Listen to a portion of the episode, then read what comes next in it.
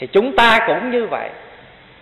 Mình là người Phật tử thì cứ đã phát tâm tới cái chỗ vô thượng Bồ Đề cầu giải thoát rồi, thì phải luôn luôn mở cái tâm sám nguyện là luôn luôn thấy cái tốt của người mà không thấy cái lỗi của người.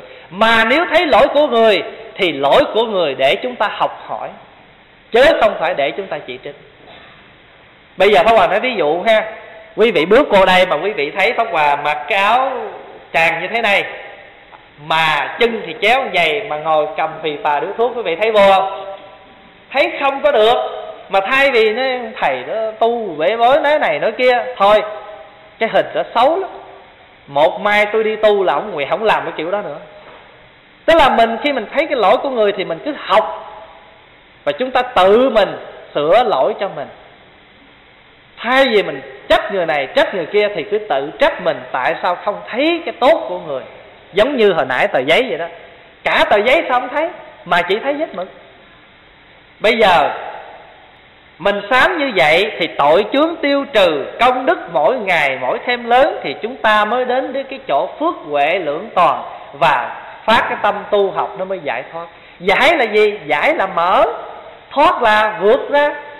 Cởi mở và vượt ra thì gọi là giải thoát. Mà giống như hôm qua bà ví dụ đó, thắp cây nhang là tự mình quán, mỗi ngày mình nguyện với Phật, con nguyện tu theo Phật là phải nhẹ nhàng như khói nhang mới bay lên, còn không thì nặng nề như tro rớt xuống. Rồi bây giờ cái điều thứ sáu mà để phát tâm là gì? Đó là bất thối tâm. Bất là không, thối là lui. Cái tâm không thối lui thì gọi là tâm bất thối. Quý vị thường nghe người ta nguyện không? Nguyện cho con Bồ Đề tâm bất thối. Bởi vì mình là người con Phật. Con Phật là phát nguyện đi đến tu hành để thành quả Phật. Thì trên đường đi không có phải là đầy hoa tôm cỏ lạ đâu nha. Không phải như vậy đâu.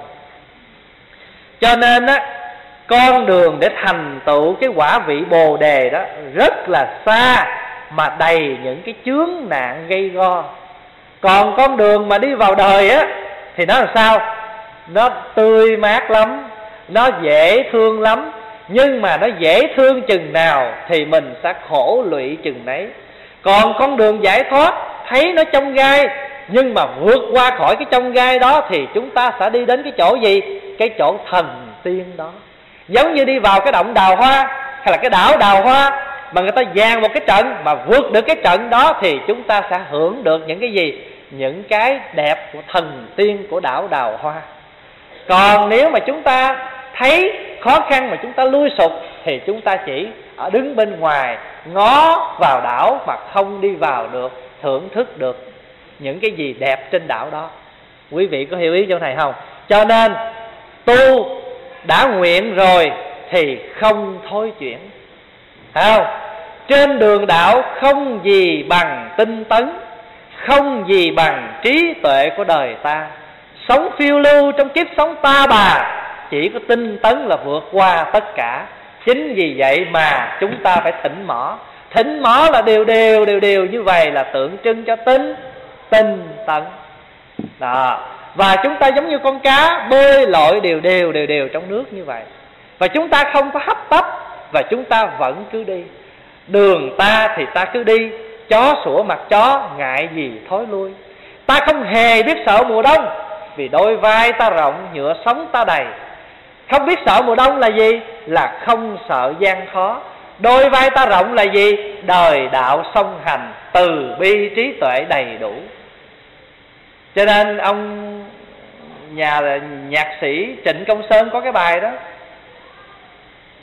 bao nhiêu năm rồi còn mãi ra đi, đi đâu lanh quanh cho đời mỏi mệt, chẳng biết nơi nào là chốn quê nhà. Trên hai vai ta đôi vầng nhật nguyệt. Đôi vầng nhật nguyệt là sao? Nhật là ban ngày, nguyệt là ban đêm. Trên hai vai của mình nặng trĩu sự chi phối của ngày và đêm, của tốt và xấu, của gì? Của đối đãi hai bên. Mà bây giờ mình có tu rồi thì dù có gì đi nữa thì chúng ta cũng không bao giờ thối chuyển. Bây giờ Pháp Hòa chia sẻ với quý vị cách nào để Pháp Hòa giữ cái đường đi của mình cho nó đến nơi đến chốn.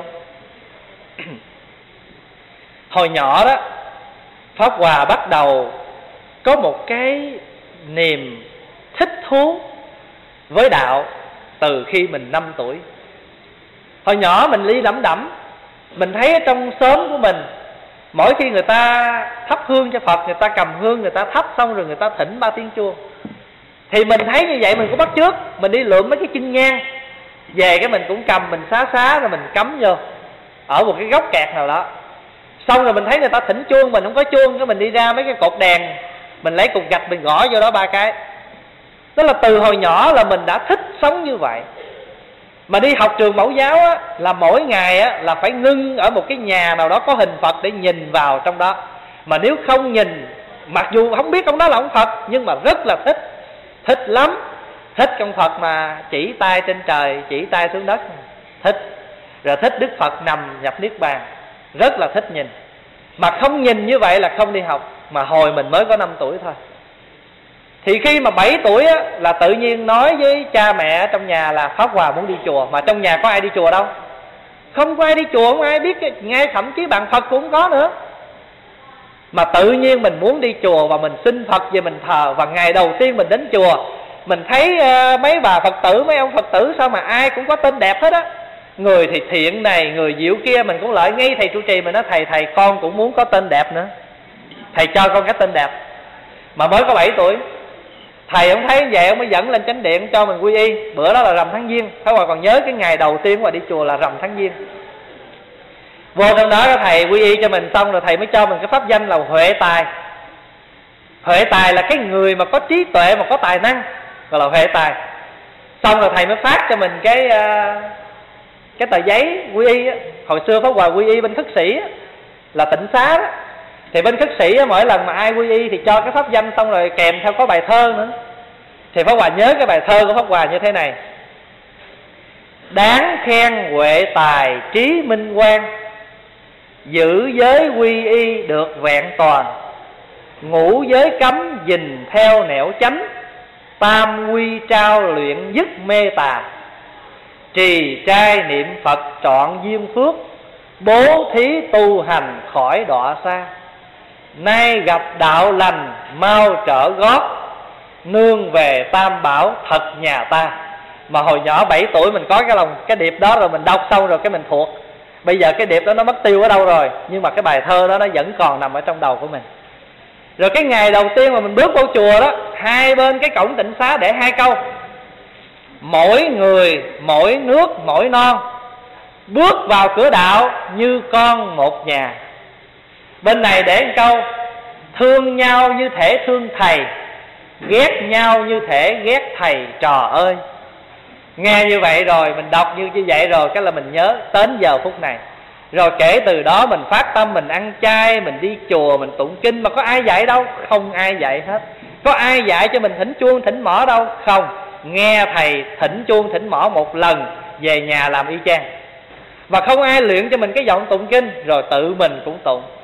Khi đi xuất gia, hồi còn làm chú tiểu, đi với sư phụ, sư phụ tụng kinh đám tang, rồi sư phụ bắt ấn, sư phụ làm sao mình chỉ cần ngó thôi là làm được hết, không có học một ngày nào hết. Quý vị thấy như vậy thì Pháp Hòa nói như vậy không phải là để khoe, nhưng mà để kể cho quý vị nghe Pháp Hòa có cái túc duyên với Phật không? Có cái duyên với Phật rồi. Đi vô trong chùa mà học, mà những cái bài kệ đó, học có hai tuần lễ thuộc năm mươi bài. Những cái bài kệ ví dụ như là ngủ dậy đọc, ngủ dậy là phải đọc bài kệ nghe: thùy miên thỉ ngộ đương nguyện chúng sanh, nhất thiết trí giác châu cố thập phương. Rồi bước xuống giường là tùng triêu dần đáng trực trí mộ, nhất thiết chúng sanh tự hồi hộ, nhược ư túc hạ tán kỳ hình, nguyện nhữ tức thời sanh tịnh độ. Đọc chữ Hán và đọc chữ Việt luôn.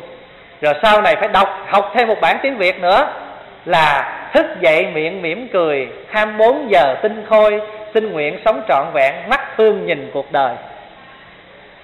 Cái là người tu là làm chuyện gì cũng có kể hết á. Cho nên ông thầy tu á, vừa vô tu là làm tu sĩ, chừng ba năm sau là thành thi sĩ, tùy thuộc rất là nhiều thơ. Thí dụ như trước khi thỉnh chuông nè, ba nghiệp lắng thanh tịnh, gửi lòng theo tiếng chuông, nguyện người nghe tỉnh thức, vượt thoát nẻo đau buồn. Thơ phải không? Rồi muốn học chữ Hán không? Đọc chữ Hán là nguyện thử chung thinh siêu pháp giới, thiết vi u ám tất giai văn, văn trần thanh tịnh chứng viên thông, nhất thiết chúng sanh thành chánh giác. Người tu là động cái gì là có bài kệ đến đấy, hễ động tới là thơ nó văng ra, cho nên gọi thơ văn. Thơ văn là động vô thơ văn. Bật cái đèn lên nè à. Thất niệm là bóng đêm, chánh niệm là ánh sáng, đưa tỉnh thức trở về cho thế gian tỏ rạng. Lạc rau phải không? Mặt trời xanh rờn, một rổ rau tươi, vạn pháp nương nhau làm nên cuộc sống. Đút cái chìa khóa vô máy xe đề lên nè à. Học bài kệ lái xe nha. Trước khi cho máy nổ, tôi biết tôi đi đâu, xe với tôi là một, xe mau tôi cũng mau. Ai mà ghiền tivi phải không, mỗi ngày cầm cái remote control mà bấm tivi đó, học bài kệ nha. Học bài kệ remote control. Tâm là máy truyền hình, có muôn ngàn nút bấm, chọn thế giới an lành cho tươi vui cuộc sống. Cầm ly nước lên, đọc chữ Hán. Nếu mà học chữ Hán thì Phật quán nhất bác thủy, bác vạn tứ thiên trùng, nhược bất trì thử chú, nhưng thực chúng sanh nhục. Còn đọc tiếng Việt là hai chén trà trong hai tay, chánh niệm dân tròn đầy, thân và tâm an trú bây giờ và ở đây. Tức là mình chỉ uống nước thôi chứ không có nghĩ tầm bậy tầm bạ nữa. Như vậy thì tu sĩ thì cũng là thi sĩ. Mà khi mà thơ mà nó đầy ắp trong tâm rồi, anh chập cái nó thành gì? Nhạc sĩ. Mà tụng kinh mà âm điệu mà nó rành rõ rồi, cái thành ca sĩ.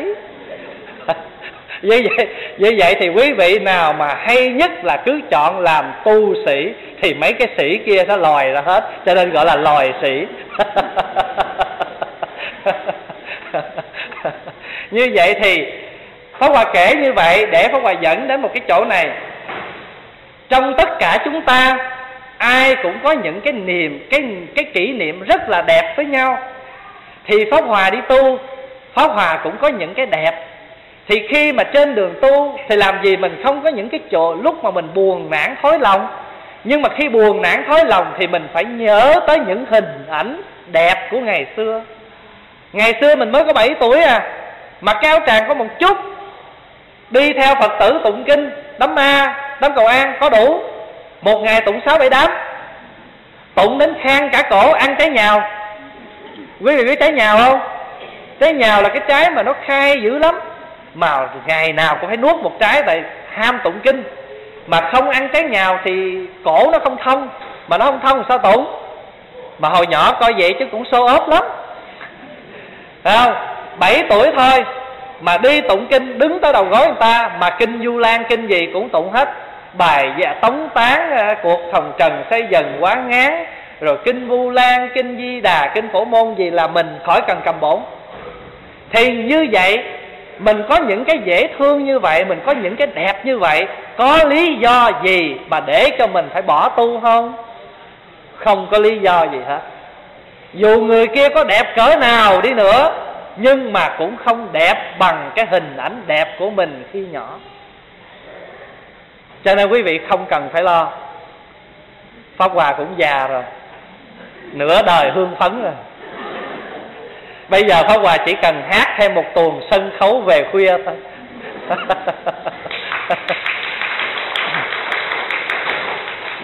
Nói như vậy, chúng ta cũng thế thôi. Mình đi chùa mình tu, gặp những cái hoàn cảnh nó làm cho mình thối chí nản lòng. Đừng có nản lòng, đừng có thối chí. Phải quán lại liền, ngày xưa mình vì cái gì mà mình phát tâm tu học? Vì chức phận à, vì cái chức hội trưởng, hội phó, thủ quỹ, thư ký á? Không phải. Chỉ vì lời kinh của Phật, chỉ vì giáo pháp của Đức Thế Tôn mà chúng ta phát tâm tu. Nhớ như vậy thì không có gì làm cho mình lui sụp. Đi hành Phật sự mà người ta có phỉ báng mình và người ta có chê trách mình cũng không có buồn, vì mình biết một câu như thế này: chỗ nào cần chúng con đến, hết cần chúng con đi. Đến đi như gió thoảng. Bởi vì sao? Bởi vì nhạn quá hàng không, ảnh trầm hàng thủy. nhạn vô lưu tích chi ý, thủy vô lưu ảnh chi tâm. Gió đưa cành trúc la đà, gió qua trúc giữ gió mà làm chi. Trên hồ bóng nhạn bay đi, nhạn lưu hồ lưu bóng nhạn làm chi thêm phiền. Chẳng qua có nước, ở trên này có con chim nhạn, bay qua thì chim nhạn in dưới nước. Nhạn bay qua rồi thì nước không lưu bóng nhạn, mà nhạn cũng chẳng cố lưu cái hình ảnh lại. Sống như vậy có phải là người phát tâm giải thoát không? Sống như vậy thì tâm gì mà làm cho mình thối đây? Không có thối tâm mà bất thối tâm. Mà có bất thối tâm thì chắc chắn sẽ có giác ngộ tâm, từ bi tâm, bình đẳng tâm, gì nữa? Hoan hỷ tâm, sám nguyện tâm. Một tâm mà làm được thì năm tâm kia đầy đủ. Cho nên trong đạo Phật gọi là gì? Nhất quy về một, một đi về. Tất cả, tất cả đi về cái chỗ một, mà một đi về tất cả, phải không? Người xưa người ta đặt họ cái câu hỏi: vạn quy về nhất, nhất quy hà xứ? Tức một vạn việc, ngàn việc quy về một, vậy thì một đi về đâu? Thì câu trả lời dễ thôi: ngàn đi về một, một đi về ngàn. Bây giờ Pháp Hòa ví dụ nè, ngày hôm nay ngồi đây một trăm người. Bây giờ một trăm người này có phải là đi về một mối với Pháp Hòa không? Bây giờ gặp quý vị là quý vị trong tâm Pháp Hòa rồi đó. một trăm người ngồi đây đã đi vào một Pháp Hòa rồi. Bây giờ một Pháp Hòa có phải là biến vô trong một trăm của quý vị chưa? Phải rồi. Hồi xưa chưa nói ông Pháp Hòa không biết ai biết là ai hết, phải không? Bây giờ biết rồi, ngày mai em go rồi á, phải không? Thì chỉ cần nhắc tới Pháp Hòa là quý vị sao? Trăm người đều show up cái hình Pháp Hòa hết, phải vậy không? Đó, cho nên chỉ cần mình thực hiện một là mình thực hiện được năm. Vợ chồng cũng vậy, cái lúc mà chúng ta mới vừa quen nhau như thế nào, hình ảnh đẹp đó lúc nào, mà mai mốt có buồn phiền với nhau, cứ lấy những cái hình ảnh đẹp của lúc đó ra mà gì, mà khỏa lấp, mà an ủi, mà vỗ về, mà để sống lại với nhau. Không phải vấn đề ly dị mà giải quyết được đâu, bởi vì cái đó là chỉ chặt cái gì, chặt cái ngọn mà không giải quyết được cái gốc. Bởi vì cái tật ai cũng có, mà hai cái tật gặp lại thì thành ra cái gì? Cái bệnh tật, không? Cái tật lớn, mà cái tật ai cũng có tật, mà không chữa cái tật thì muôn đời chúng ta không bao giờ có hạnh phúc, có an lạc. Cho nên Pháp Hòa muốn nhắc lại là ai trong chúng ta cũng có một cái hình ảnh đẹp để nuôi dưỡng cái chí nguyện của mình. Thí dụ mình làm mẹ là chí nguyện của mình muốn làm trọn vẹn một tình của người mẹ. Mình làm cha là chí nguyện của mình sống cho trọn vẹn của người cha. Mình làm thầy, mình sống trọn vẹn cái chí nguyện của người thầy. Mà muốn nuôi dưỡng cái chí nguyện đó không lui sụp thì luôn luôn phải có một cái chỗ để chúng ta nuôi dưỡng những hình ảnh đẹp đó, mà để làm cho tâm chúng ta không thối. Mà không thối chuyển mới đúng được với cái câu mà chúng ta mỗi lần tụng kinh chúng ta nguyện hương đó. Nguyện gì? Đem lòng thành kính, gửi theo đám mây hương, phưởng phất khắp mười phương, cúng dường ngôi tam bảo, thề trọn đời giữ đạo. Giữ đạo ở đây là không phải là đi đâu cũng giữ đạo Phật. Không chỉ có cái nghĩa đạo Phật đơn giản đâu, mà giữ cái đạo gì? Giữ cái đạo an lạc, giải thoát ở nơi mình. Bởi vì đạo đó không có đâu hết, mà đạo đó ở đâu? Ở ngay nơi con người của mình.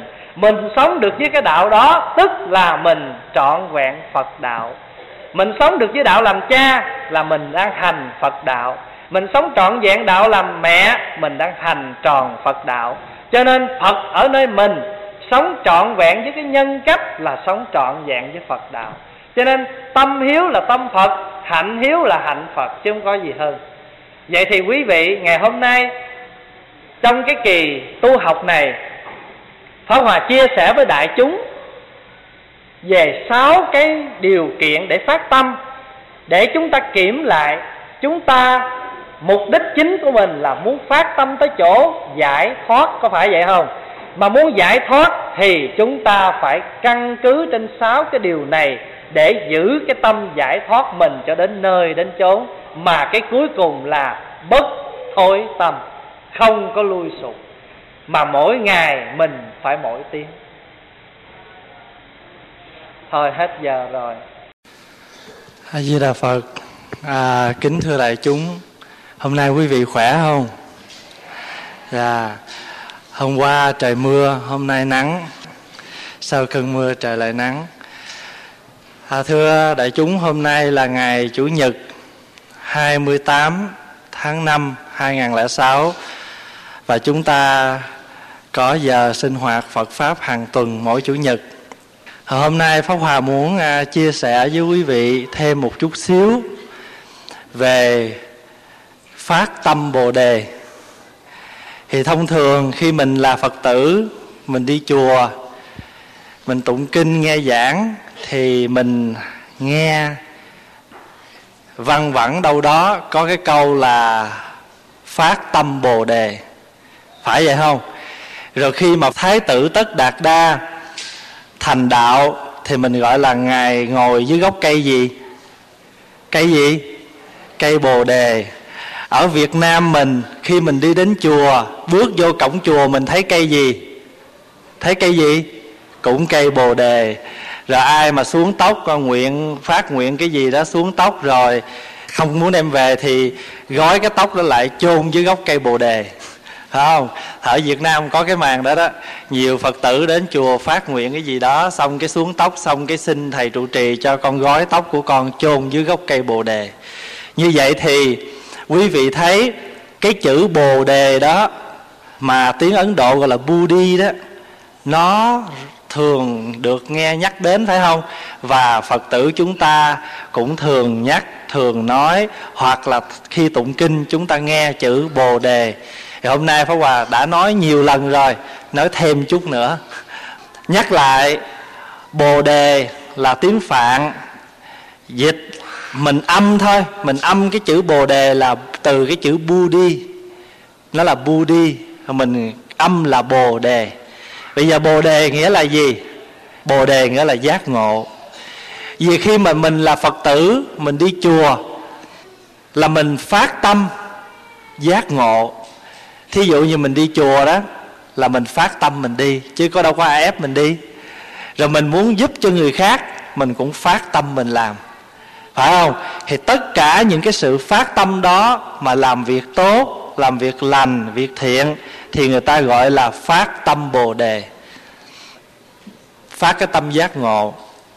Tâm giác ngộ đó từ đâu mà ra? Từ cái tình thương mà ra. À, thí dụ như hôm nay á, mình đến chùa mình làm công quả, mình đứng ở trong bếp mình nấu ăn, rồi người thì quét dọn, người thì làm trà vân vân. Thì để làm cái gì? Để mà phục vụ cho một cái cộng đồng mấy trăm người hôm nay đi chùa. Như vậy thì tất cả những việc làm đó đều là phát cái tâm Bồ Đề mà làm hết, phải không? Mà khi phát tâm Bồ Đề thì phải làm bằng cái tâm gì? Tâm hoan hỷ hay là tâm giận dữ? Phải là tâm hoan hỷ, phải không? Thành thử ra trong sáu cách phát tâm đó thì có một cái tâm gọi là hoan hỷ tâm. Mình làm cái gì mà mình không hoan hỷ á, thì mình khổ lắm. Nếu mình phải làm thì tự nhiên mình thấy khó chịu, phải không? Mà mình thích làm cái nó khác. Mình thích làm cho nên mình làm một cách rất thoải mái, rất nhẹ nhàng. Còn mình phải làm á, dù cho lấy cái chén ra mình thấy cũng bực dọc. Vì vậy cho nên người Phật tử khi đến chùa học đạo hay làm bất cứ một việc gì cho ai thì chúng ta phải làm bằng từ cái tâm giác ngộ đó mà chúng ta gọi là phát tâm Bồ Đề. Thì hôm nay Pháp Hòa xin đọc cho quý vị nghe thêm vài câu khuyến phát cái tâm đó của các vị Bồ Tát và các vị Tổ sư. Và Pháp Hòa đã nói đến sáu cái cách phát tâm rồi, thì bây giờ mình nói thêm một chút. Nghe Ngài Phổ Hiền Bồ Tát. Quý vị biết Phổ Hiền Bồ Tát không? Là một vị Bồ Tát, người đã cởi một con voi trắng sáu ngà.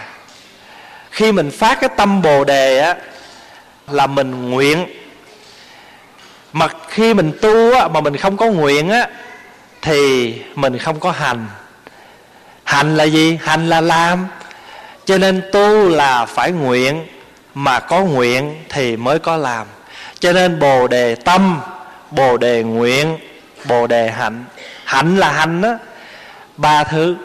Mình bất cứ làm việc gì phải có cái đó. Thí dụ như bây giờ mình thương con là Bồ Đề gì?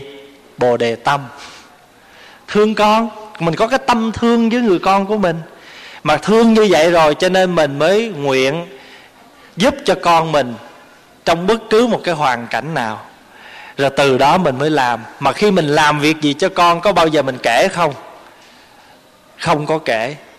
Phải không? Mình nuôi nấng con, mình giúp đỡ cho con, không bao giờ mình tính sổ. Mà con mà nó có tốt, nó có nên, nó có nghe lời thì mình vui. Mà lỡ mà nó không nghe lời, mình buồn, mình khổ, nhưng mình bỏ nó nổi không? Không có bỏ được. Không? Khi nó khổ nó chạy về nó kiếm mình, nó vui cái nó mất tiêu. Không? Khi nào mà mình thấy nó về mà nó òn ỉ mình là biết rồi đó, nó là cháy túi rồi đó. Không? Nó mới kiếm tới mình. Nhưng mà cha mẹ là không có bỏ con. Phật và Bồ Tát cũng như vậy. Vì khi các ngài đã phát cái nguyện rồi thì các ngài sẽ làm đến nơi đến chốn.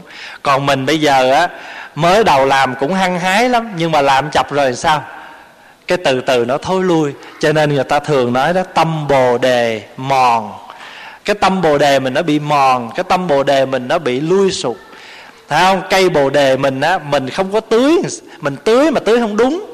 Cho nên mỗi ngày ở Việt Nam mình, quý vị thấy không, chùa nào cây Bồ Đề cũng to, thật là to, phải không? Mình đến chùa mình ngồi dưới gốc cây Bồ Đề mình cảm thấy nó an lạc, nó mát mẻ vô cùng. Còn mình bây giờ mình tu làm sao mình cũng thành Bồ Đề vậy, mà xung quanh cây Bồ Đề mình nó mọc thêm gì? Mọc thêm cái gai. Cho nên ta kêu là Bồ Đề gai. Càng tu cái này càng khó thương, càng không được dễ thương. Ai gần mình thấy cũng khó chịu hết. Cho nên mình phát tâm mình làm việc gì cũng phải dũng mãnh, không? Tâm Bồ Đề còn được diễn tả là cái tâm thương yêu. Mà cái tâm thương yêu đó đã phát rồi đó, thì dù đường xá có gập ghềnh, dù đường đi có hiểm trở, dù có khó khăn, nhưng mà chúng ta vẫn nắm vững tay chèo để mà chúng ta đi. Đường ở ngoài đời quý vị thấy khó không? Khổ không? Nói thiệt đi. Và bây giờ mình sống ngoài đời, mình thấy ngoài đời, đường đời nó khổ không? Khổ. Nhưng mà đường đạo thì sao? À, đường đạo thì cũng lắm chông gai. Mình đừng có nghĩ rằng đời đã khổ rồi, đường đời đã khổ mình mới bước chân vô đường đạo. Và ai nhờ đâu vô đường đạo mình gặp toàn là cái gì đâu không à. Như vậy là tại vì mình chưa hiểu. Chứ đã nói đường đi thì có đôi khi thẳng bằng, mà cũng có đôi khi sao? Gập ghềnh. Nhưng mà nên nhớ một điều, cái chỗ gập ghềnh mà chúng ta đang đi đó, rồi khi chúng ta vượt được nó thì chúng ta đến cái chỗ gì? Đến cái chỗ an vui. Còn đường đời á, mình đi thì đã cực nhọc rồi, mà đến tới cái chỗ cuối cùng rồi thì sao? Cũng cực khổ luôn, phải không? Cho nên cái đường đạo á, đi thì nó khó thật, nhưng mà đi đến nơi đến chốn thì nó làm sao? Nó an lành, nó vững chãi. Cho nên một trong những danh hiệu của Đức Phật gọi là thiện thệ. Thiện là khéo, thệ là đi qua. Thiện thệ là khéo vượt qua. Bây giờ mình sống trong đời cũng vậy, mình có thể ứng dụng, áp dụng cái tâm Bồ Đề đó vào trong cuộc sống của mình. Thí dụ như bây giờ đó, mình à, thương cái người đó thì mình gọi là gì? Lỡ thương, phải không? Lỡ thương rồi. Thì giờ mình đám cưới với người đó, cái mình cũng lỡ gì? Lỡ đám cưới rồi. Thì lỡ đám cưới rồi, dấu sắc rồi, phải không? Bây giờ làm gì nữa biết không? Bỏ dấu huyền vô, phải cười thôi, phải không? Lỡ cưới thì phải cười. Cười chi? Cười cho nó khéo vượt qua những cái khó khăn. Mà nó là khó lắm chứ nó không phải dễ như mình nghĩ đâu. Cái lúc đầu á, nó quảng cáo rất là hay. Quý vị thấy đời nó giống như một cuốn phim chứ có khác gì đâu. Coi nhiều cuốn phim thấy quảng cáo đọc trời thấy hấp dẫn lắm, không? Những cái màn đánh đấm quảng cáo rất là hay, mướn về mấy chục cuốn coi chán nhách. Cũng giống như mình coi tivi vậy đó, thức ăn, những cái vật dụng quảng cáo trên tivi hấp dẫn không? Rất là hấp dẫn, nhưng mà khi mua về ăn không ngon, hoặc là mua về xài không có được. Thấy thì vậy nhưng mà không phải vậy, phải không?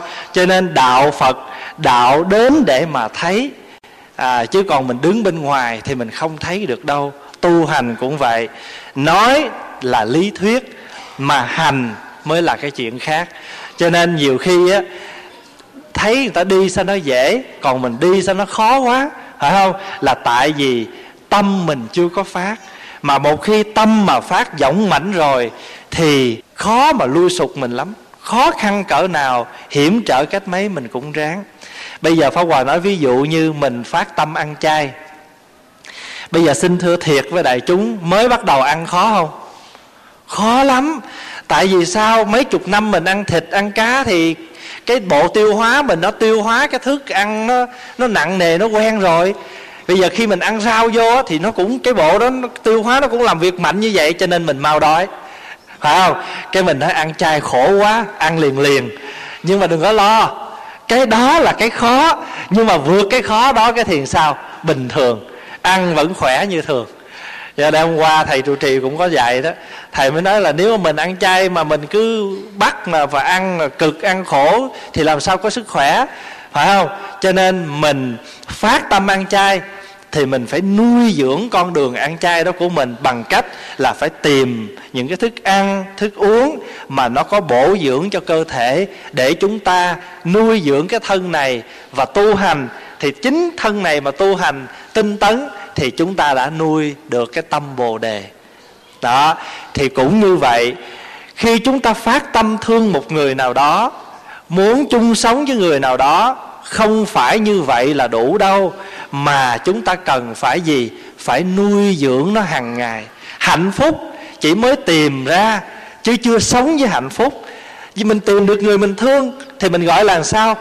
Tôi bữa nay tôi tìm được phân nửa của tôi rồi. Phân nửa của tôi là tức là cái là mình mong sao kiếm được cái người hiểu mình đó. Tìm phân nửa của mình đã mất đó. Nhưng mà nhớ nha, cái phân nửa đó mình gọi là của mình, chứ thật sự nó phải của mình không? Đâu phải của mình. Nếu mà của mình thì phải y như mình chứ. Rồi tại mình đặt nó cái tên là của mình thôi. Rồi mình đem về mình phải gì? Mình phải tưới tẩm, mình phải bào, phải dũa, phải cưng, phải chiều, phải đủ kiểu hết. Thì cái hạnh phúc đó, cái phân nửa đó nó mới tồn tại với mình tới cái ngày răng long đầu bạc, phải không? Chứ nếu còn không thì sao? Tìm được hạnh phúc nhưng không biết nuôi dưỡng hạnh phúc. Giống như mình sắm một cái nhà mới, nhưng mà ở trong nhà mới mà không biết giữ gìn thì bao nhiêu lâu thì cái nhà mới này nó sẽ tiêu. Cũng không có lâu đâu, nó cũng rất mau. Thân mình đang khỏe mà nếu mình không biết giữ cái thân này, không biết nuôi dưỡng cái thân này thì cũng không có được khỏe lắm, cũng bệnh hoạn. Vì vậy cho nên khi Phật tử đến chùa, mình là người Phật tử có cái tâm Bồ Đề, cái tâm giác ngộ nơi mình rồi. Giác ngộ là sao? Thí dụ mình muốn giúp cho người, đó là tâm Bồ Đề đó. Mình khởi cái lòng thương xót cho người khác là tâm Bồ Đề đó. Còn quý thầy, quý cô mà đi tu đó, phát tâm Bồ Đề không? Phát tâm mà tâm đó là đại đại Bồ Đề tâm. Phát cái tâm rộng lớn, chấp nhận sống một cuộc đời đầu thì cạo, thân thì mặc những cái áo, những cái y mà người đời thường hay cho là không được đẹp, gọi là quỷ kỳ hình hảo, ứng pháp phục cố. Bỏ đi cái đẹp của trần thế mà vì thích cái gì? Thích cái đẹp của cái tấm y, của cái màu vàng đó. Vậy cho nên ăn thì phải ăn chay, đầu thì phải cạo.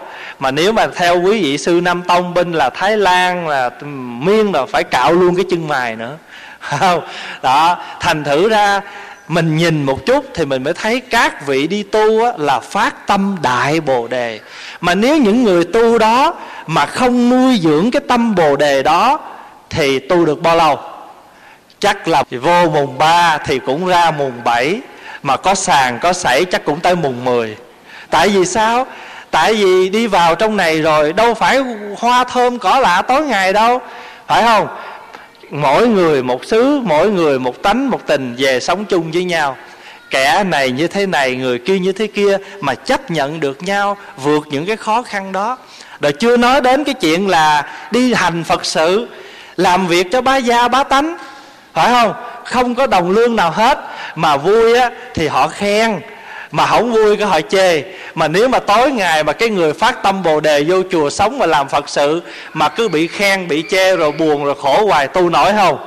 Cũng tu không có nổi. Đó, mình làm ra, làm được việc thì chẳng thấy ai khen bao nhiêu, nhưng mà hư việc một chút thì sao? Ta chửi hoài, thậm chí chửi không đủ, sợ quần chúng thế giới không biết còn đưa lên báo chửi nữa, phải không? Vì vậy cho nên cái người tu á, là phải phát cái tâm Bồ Đề và phải nuôi dưỡng cái tâm đó. Cũng giống như nãy Pháp Hòa ví dụ vậy đó.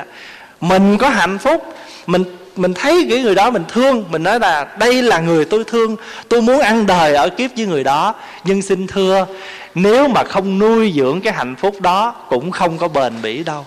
Cho nên trên đời này, nếu chúng ta chỉ biết tạo mà chúng ta không biết giữ thì cái gì nó cũng không có bền với mình hết.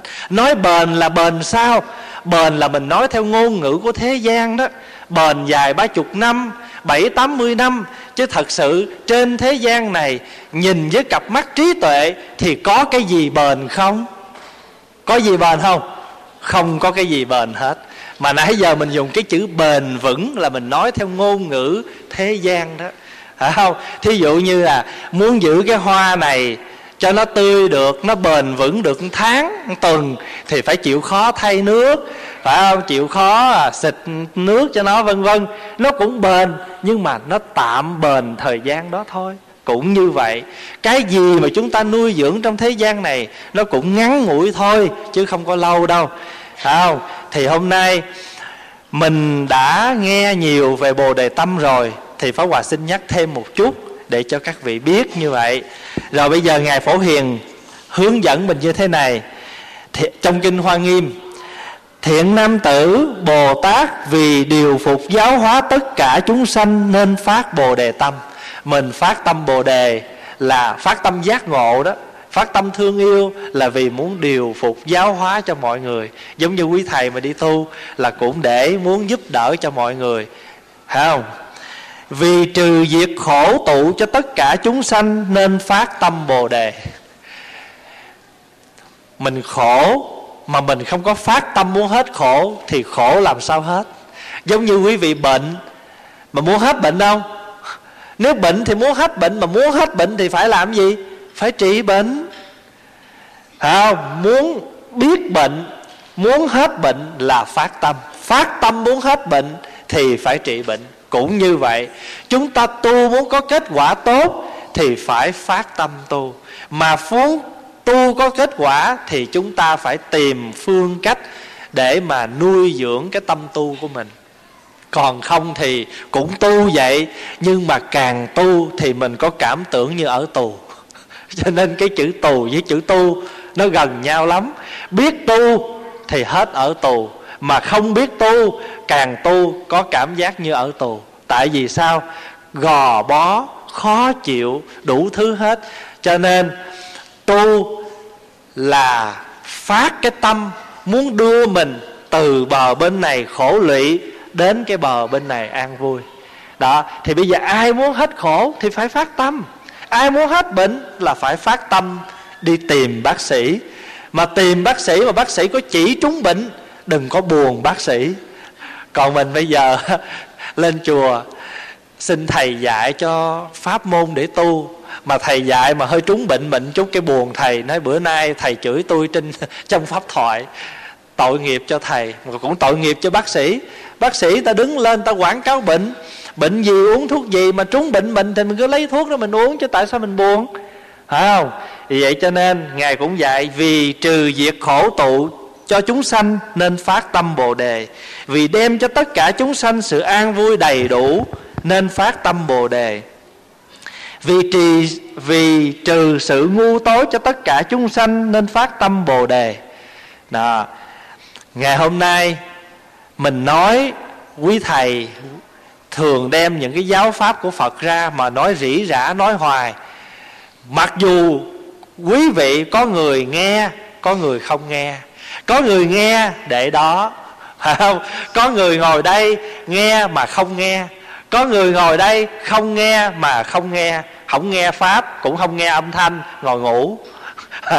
Rồi có người nghe, nghe đứng dậy rồi sao? Đứng dậy cái thì ga tê, ga tê, bà ra quên ga tê. Tức là sao? Nghe xong cái quên. Vậy đó mà mấy ông thầy vẫn cứ bền tâm bền chí nói hoài. Có nhiều người còn chê thầy nói dai, nói dài, nói dở mà nói hoài. Vậy mà không nản, cứ nói hoài. Bởi vì giống như mình làm cha làm mẹ vậy đó. Nói hoài con nó không nghe, nó nói mẹ nói hoài con mệt quá. Cái mình mới nói sao? Tao nói hoài mày còn chưa chịu nghe nữa. Nói hoài vậy mày có sửa chưa, phải không? Cho nên mình cha mẹ cũng như Phật Bồ Tát vậy thôi à. Cứ nhiều đó lặp đi lặp lại rồi chúng sanh nghe riết cũng chán. Đi chùa chả nghe gì. Nhiều khi Phật tử tới chùa còn tụng kinh ấy. Tôi thấy chùa này không có tụng gì, tụng có nhiêu à. Ủa mà tụng nhiêu mà thấm được nhiêu? Tụng có nhiêu đó mà thấm được bao nhiêu? Mà lại đòi tụng cái khác. Không, hồi nãy mình tụng cái bài nè: thấy muôn loài còn chìm trong khổ nạn, bỗng giật mình kinh hãi, biết rằng dù đã quay đầu nhìn lại, vẫn thấy rằng bến giác còn xa. May thay trong cõi ta bà, đâu cũng có cánh tay Đức Từ Bi cứu độ. Ở đâu cũng có cánh tay Đức Từ Bi hết á. Nhưng mà lâu lâu cái mình buồn á, mình muốn sao? Muốn núp né cái cánh tay Từ Bi đó. Nhưng mà khi mà khổ quá cái loại quỳ ngay trước giữa nghe, quỳ xéo xéo sao Phật không thấy nữa. Không, quỳ ngay giữa: con nè Phật ơi, con khổ dữ lắm nè, Phật rờ con cái cho hết khổ đi. Nhưng mà khi mình vui mà Phật muốn rờ mình, mình nói sao? Dạ để con đi cái bạc ti này xong rồi về Phật rờ. Không? Cho nên hồi xưa các thầy mà đến tu, Phật chỉ cần nói một câu thiện lai tỳ kheo là chư tỳ kheo tự động tóc râu rụng. Đọc cái đó mình nói trời ơi, đạo Phật nói cái chuyện gì đâu không à. Phật chỉ cần nói thiện lai tỳ kheo thôi. Có nhiều vị khổ có đến xin Phật đi tu. Quý vị đọc trong kinh Hiền Ngu, Phật nói một câu thiện lai tỳ kheo, đó là tỳ kheo hãy đến đây. Rụng rụng râu, rụng tóc rồi còn kể nữa chứ. Y trên đang mặc cái áo sơ mi trên người vậy, cái tự nhiên biến thành cái y màu vàng. Đọc cái chỗ đó rồi nói đạo Phật nói trời nói đất không. Phải hiểu đến đây, đến một cách rất khéo. Dù tóc chưa cạo, dù thân chưa mặc y giải thoát, nhưng mà thật thể đã giải thoát chưa? Đã giải thoát rồi. Giống như ngày hôm nay mình đến chùa đây nè, mà mình gặp quý thầy, mình nói quý thầy chúc mình câu thiện lai Phật tử. Tức là sao? Phiền não nó không còn. Y là tượng trưng cho giải thoát, tóc cũng là tượng trưng cho giải thoát. Bởi cho nên người tu là phải cạo tóc là vậy đó. Cạo để làm chi? Nếu mà nói theo cái hình tướng là cạo để mà hủy đi cái hình đẹp, mà ai ngờ đâu càng cạo nó càng đẹp. Cạo là để hủy đi cái hình đẹp. Rồi không có mặc đồ theo thế gian, nhưng mặc gì? Mặc cái y. Y này là y giải thoát, y này là y nhẫn nhục, y này là y nhu hòa. Đó, cho nên người tu là người đời á, thì họ bận rộn rất nhiều. Bởi vì răng với tóc là gốc của con người. Răng có đẹp thì người mới xinh, phải không? Như vậy thì người thế gian bận rộn cho những cái không cần thiết. Người tu thấy cái gì cũng cần thiết, bớt đi là cạo cái tóc. Tóc mà chải cỡ nào mà ngủ đêm sáng dậy cái nó làm sao? Nó bù xù. Mà bù xù nó rối bời, đó là tượng trưng cho gì? Tượng trưng cho phiền não. Mà người tu là cạo đầu là để tẩy đi cái phiền não. Cho nên học cái bài kệ cạo tóc, nếu mà học chữ Hán thì đọc: thế trừ tu phát, đương nguyện chúng sanh, vĩnh ly phiền não, cứu cánh tịch diệt.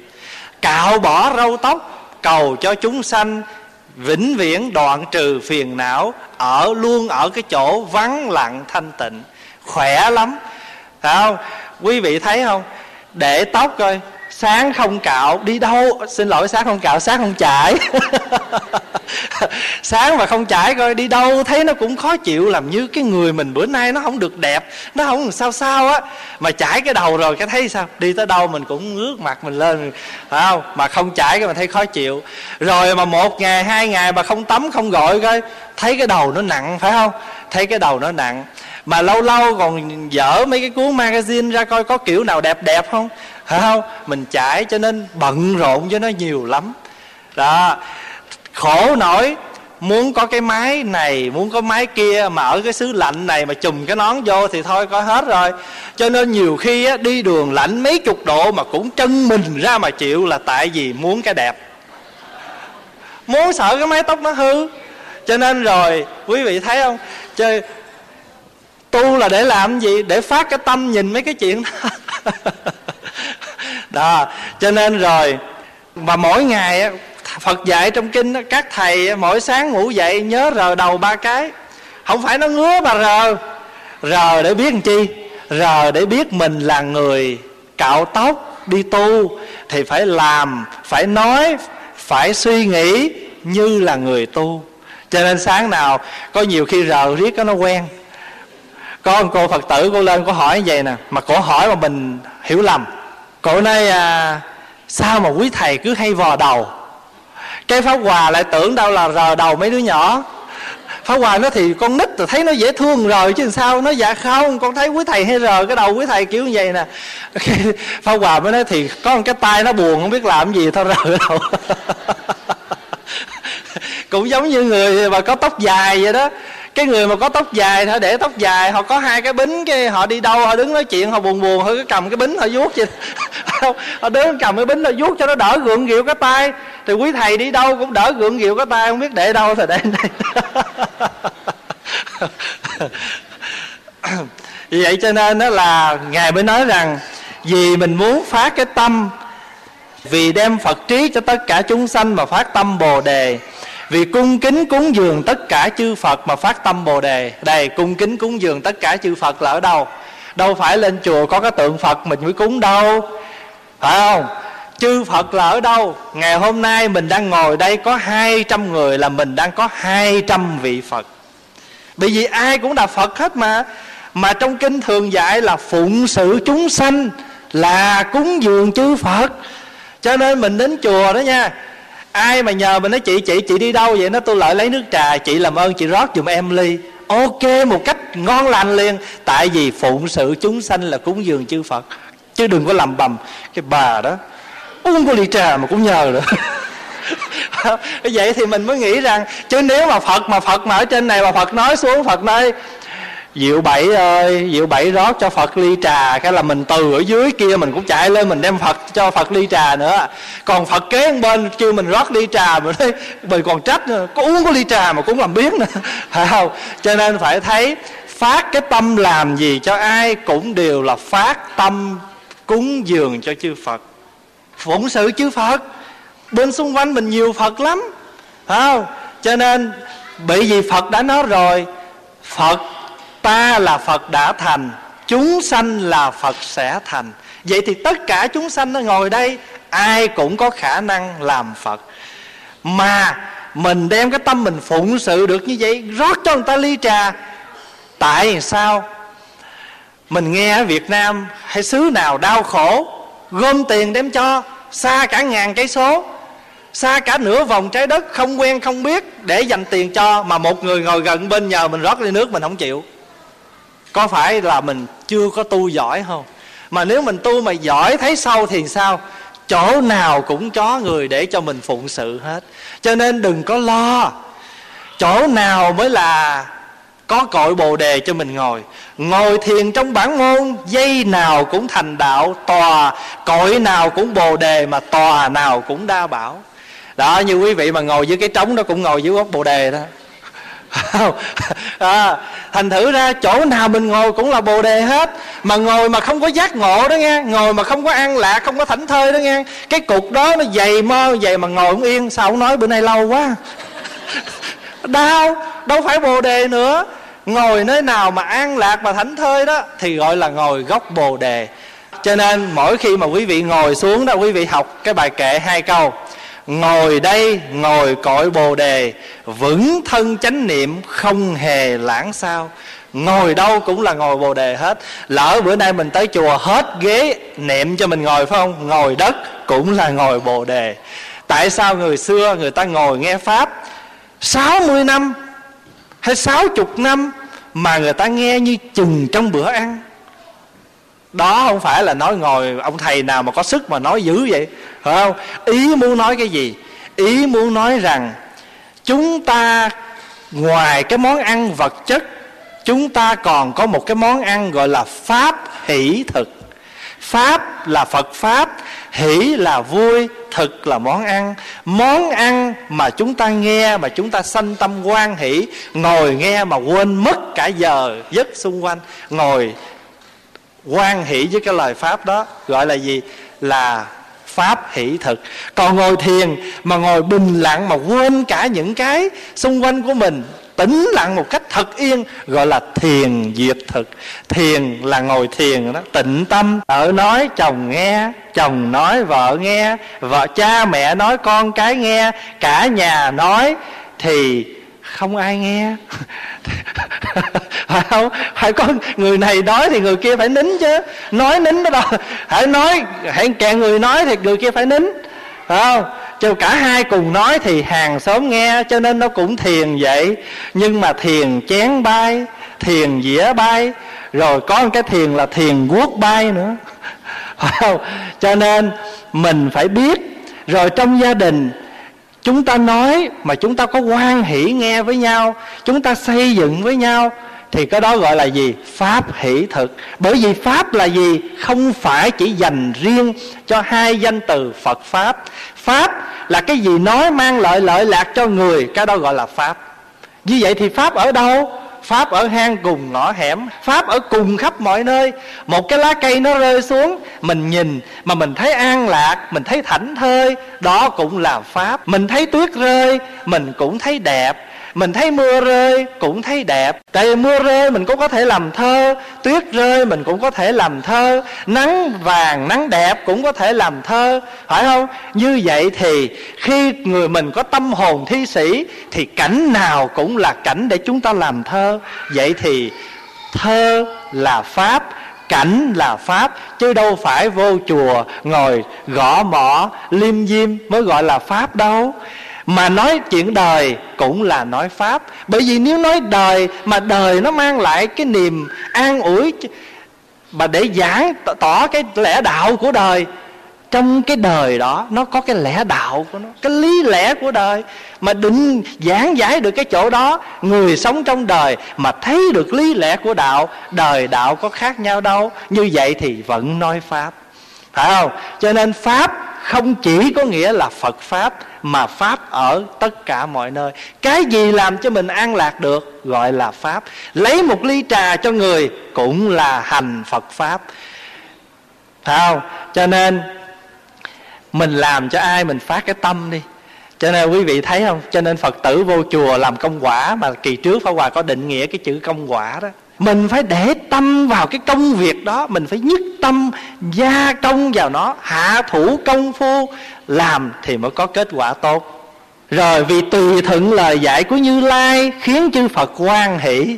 Hôm qua quý vị thọ bát quan trai học hai chữ Như Lai rồi đó. Lai là tùy duyên mà đến, như là bất động không lay chuyển. Tùy thuận chúng sanh mà không để chúng sanh quay mình, phải không? Tùy thuận tất cả nhưng mà tâm vẫn bình thản như vậy. Còn mình bây giờ thì sao? Có lai mà không có như. Còn chư Phật thường lai mà thường như. Cho nên các ngài được sống cái gì? Sống như thường, như nhiên, như vậy. Còn mình sao? Bất thường, bất an, bất bình, rồi gì nữa? Bất ổn. Mình nhiều. Phật thì thường nhiên, thường tại, vào các ngài thường sống trong cái gì? Cái như thường, như nhiên, như tại như vậy. Còn mình thì sao? Đến thì đến, mà đến thì hay bị lay. Cho nên mình thường lai mà không có thường như.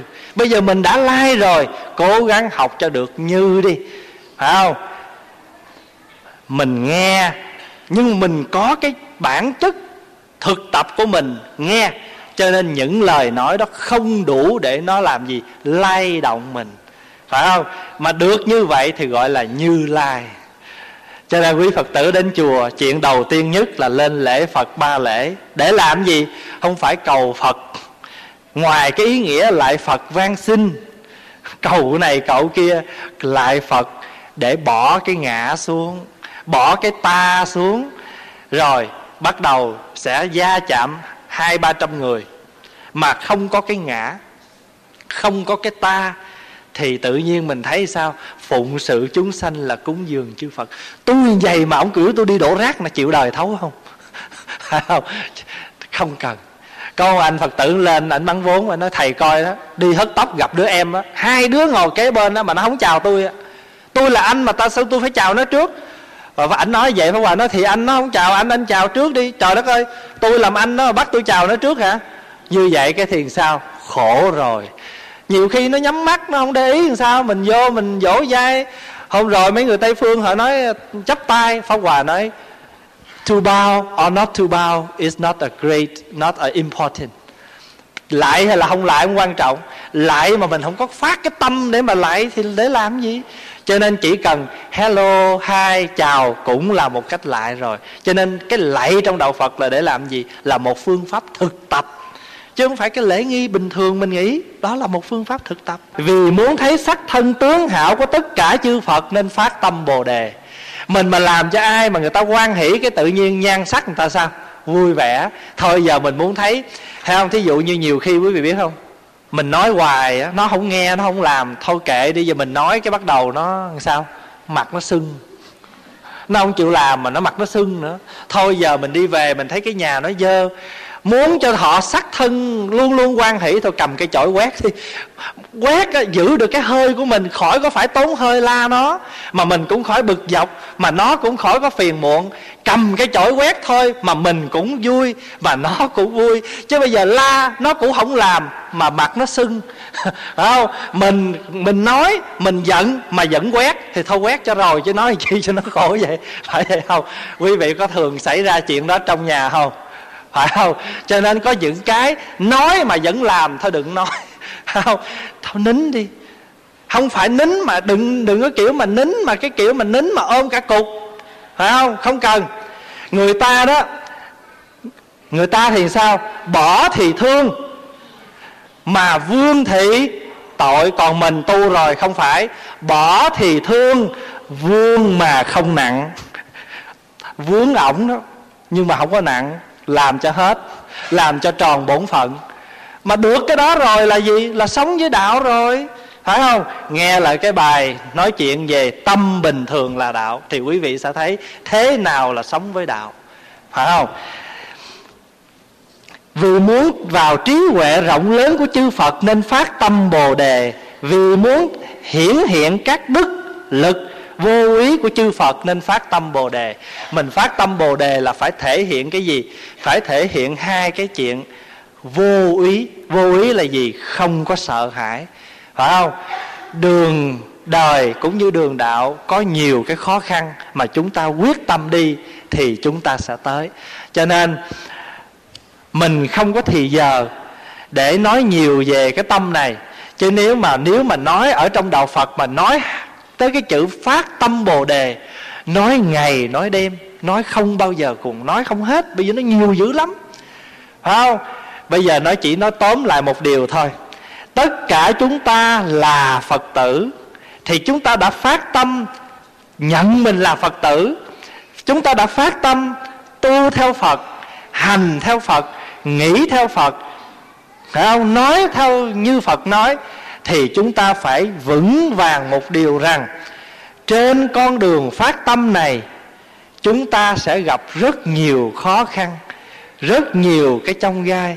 Mà nếu muốn được đến cái chỗ an toàn vững chãi đó thì chúng ta phải khéo léo để mà chúng ta vượt nó. Được như vậy thì chúng ta gọi là thiện thể.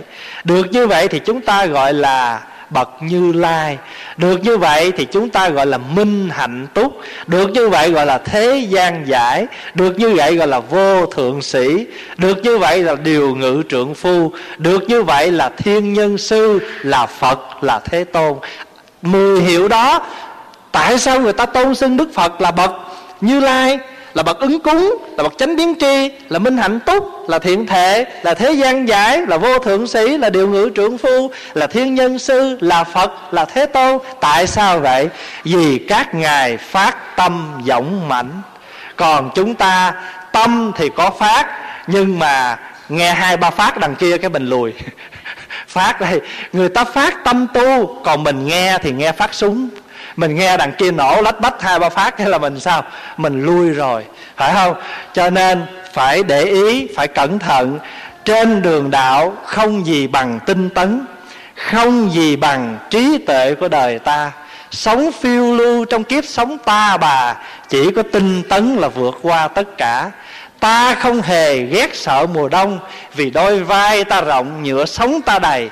Ta không sờn mưa gió, ta không ghét, vì tâm ta riêng có, nhựa sống đầy, phải không? Tại sao nói là ta không sợ, không sợ mùa đông? Vì sao? Đông có rét nhưng mình có áo lạnh, trời có nóng nhưng chúng ta có cây quạt. Trên thế gian này, bất cứ một khó khăn nào nó cũng có cách trị hết trơn. Ngày xưa cảnh sát chế ra cái máy, đạt cái đằng này mà ai đằng kia mà chạy mà over speed là cảnh sát biết được liền, phải không? Rồi có luôn cái máy chụp mấy cái bảng xe nữa, có cái máy đó là thấy tối tân quá rồi, phải không? Vậy mà giờ nó chế thêm được cái nước xịt xịt lên cái bảng số xe, cái máy cảnh sát chụp không có được.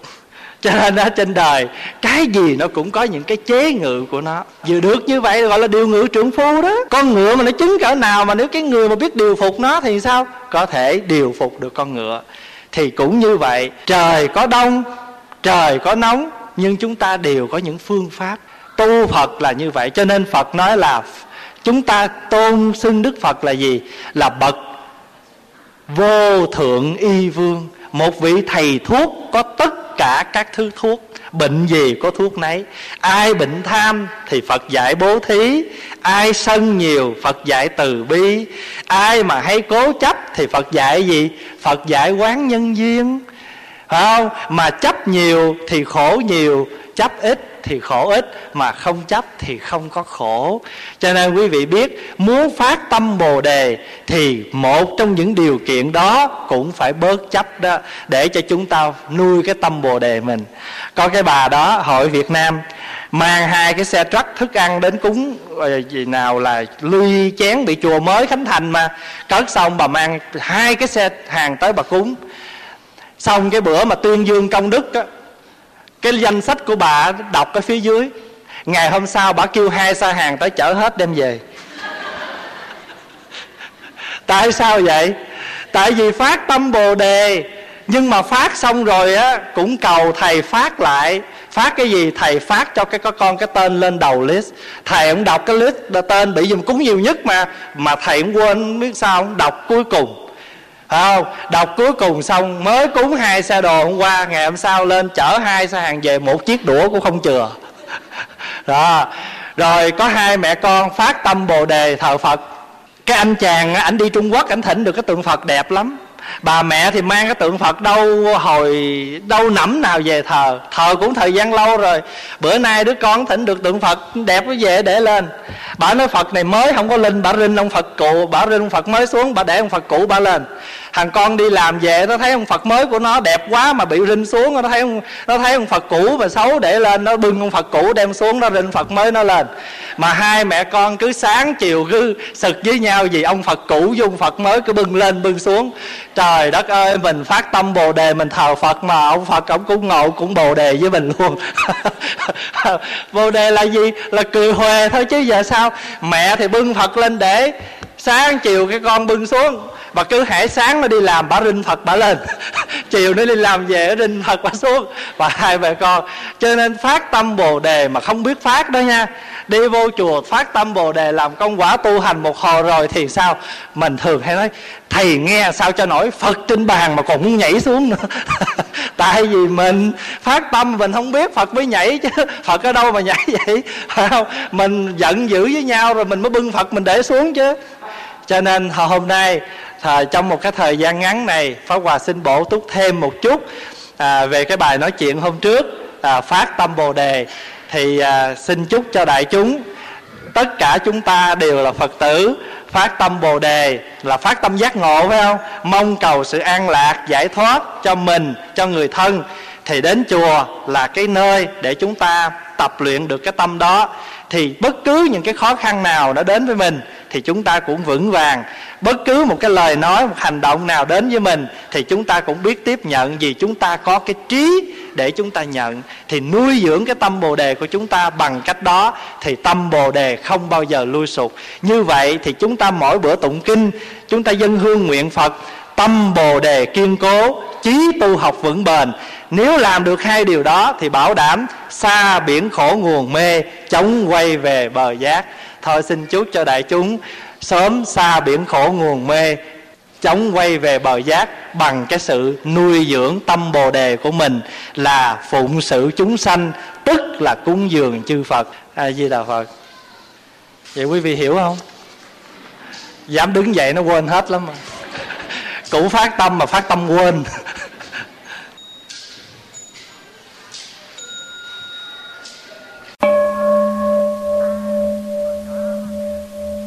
Thiền sinh ru nội kết.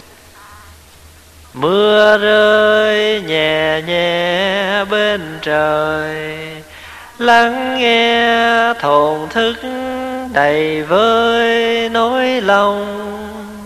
Ngủ đi nồi kết mông lung, để cho hơi thở mấy tầng vào ra. Sớm khuya gieo hạt từ hoa, mai này lòng đất nở hoa cho đời.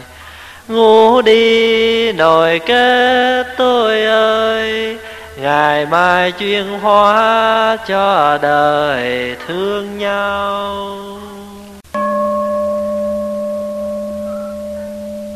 Một cõi đi về. Bao nhiêu năm rồi còn mãi ra đi, đi đâu loanh quanh cho đời mỏi mệt. Trên hai vai ta đôi vân nhật nguyệt, rồi suốt trăm năm một cõi đi về. Lời nào của cây, lời nào cò là, một chiều ngồi say, một đời thật nhẹ ngày qua. Vừa tan mùa xuân rồi tan mùa hạ, một chiều đầu thu nghe chân ngựa về chốn xa. Mây che trên đầu và nắng trên vai, đôi chân ta đi xong còn ở lại. Con tim yêu thương vô tình chợt gọi, lại thấy trong ta hiện bóng con người. Nghe mưa nơi này lại nhớ mưa xa, mưa bay trong ta bay từng hạt nhỏ. Trăm năm vô biên chưa từng hồi ngộ, chẳng biết nơi nào là chốn quê nhà. Đường chạy vòng quanh một vòng tiêu tùy, một bờ cỏ non, một bờ mộng mì ngày xưa. Từng lời tà dương là lời mồ địa, từng lời bề sông nghe ra từ đồ suối khe.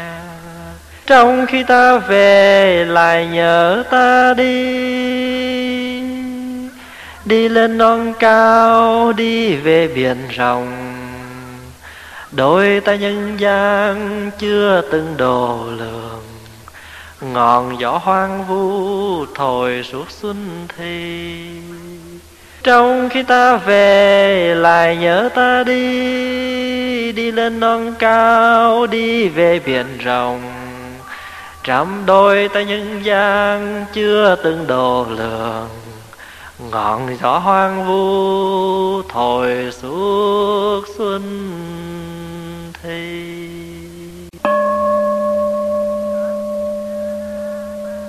Hạnh phúc đơn sơ. Nếu không có hạnh phúc một đời, tại tìm hạnh phúc một năm một tháng. Nếu không có một tháng một năm, tại tìm hạnh phúc một ngày một giờ. Sáng nay tôi thấy mình hạnh phúc, sau một đêm ngon giấc nồng nàn, và tôi nhìn ra thấy xuân tràn hoa, à một đóa hoa tươi. Nếu không có hạnh phúc một đời, ta hãy tìm hạnh phúc một năm một tháng. Nếu không có một tháng một năm, ta hãy tìm hạnh phúc một ngày một giờ. Sáng nay tôi thấy mình hạnh phúc, tâm hồn thêm tươi mát ngọt ngào. Chợt tôi nhận ra nét môi em cười, à một đóa hoa tươi. Nếu không có hạnh phúc một đời, ta hãy tìm hạnh phúc một năm một tháng. Nếu không có một tháng một năm, ta hãy tìm hạnh phúc một ngày một giờ. Sáng nay tôi thấy mình hạnh phúc, nghe nhà tên quên hết muộn phiền, rồi cùng nhạc rơi tiếng ca không lời, à một đóa hoa tươi. Sáng nay tôi thấy mình hạnh phúc, nghe nhà tên quên hết muộn phiền, rồi cung nhạc rơi tiếng ca không lời, à một đóa hoa tươi.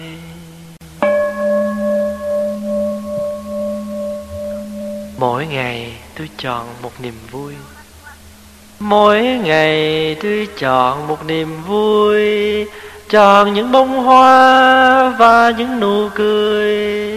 Tôi mặc gió trời, mời em Như Lai để mắt em cười tựa lá bay. Mỗi ngày tôi chọn đường mình đi, đường đến anh em, đường đến bạn bè. Tôi đợi em về, bàn chân quen quá, thảm lá me vàng lại bước qua.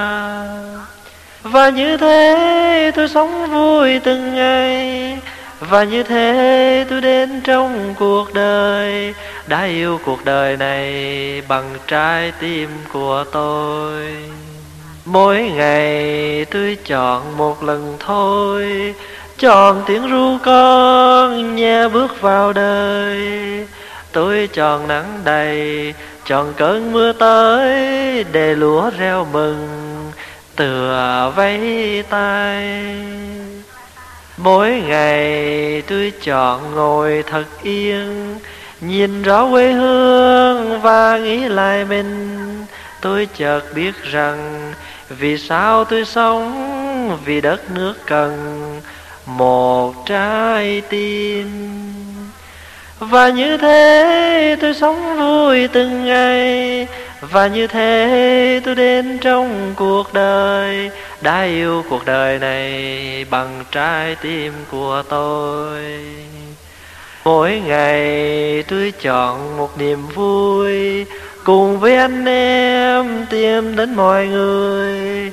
Tôi chọn nơi này từng đêm ca hát để thấy tiếng cười rộn rã bay. Và như thế tôi sống vui từng ngày, và như thế tôi đến trong cuộc đời, đã yêu cuộc đời này bằng trái tim của tôi. Mỗi ngày tôi chọn một niềm vui, cùng với anh em tìm đến mọi người. Tôi chọn nơi này từng đêm ca hát, đã thấy tiếng cười rộn rã bay.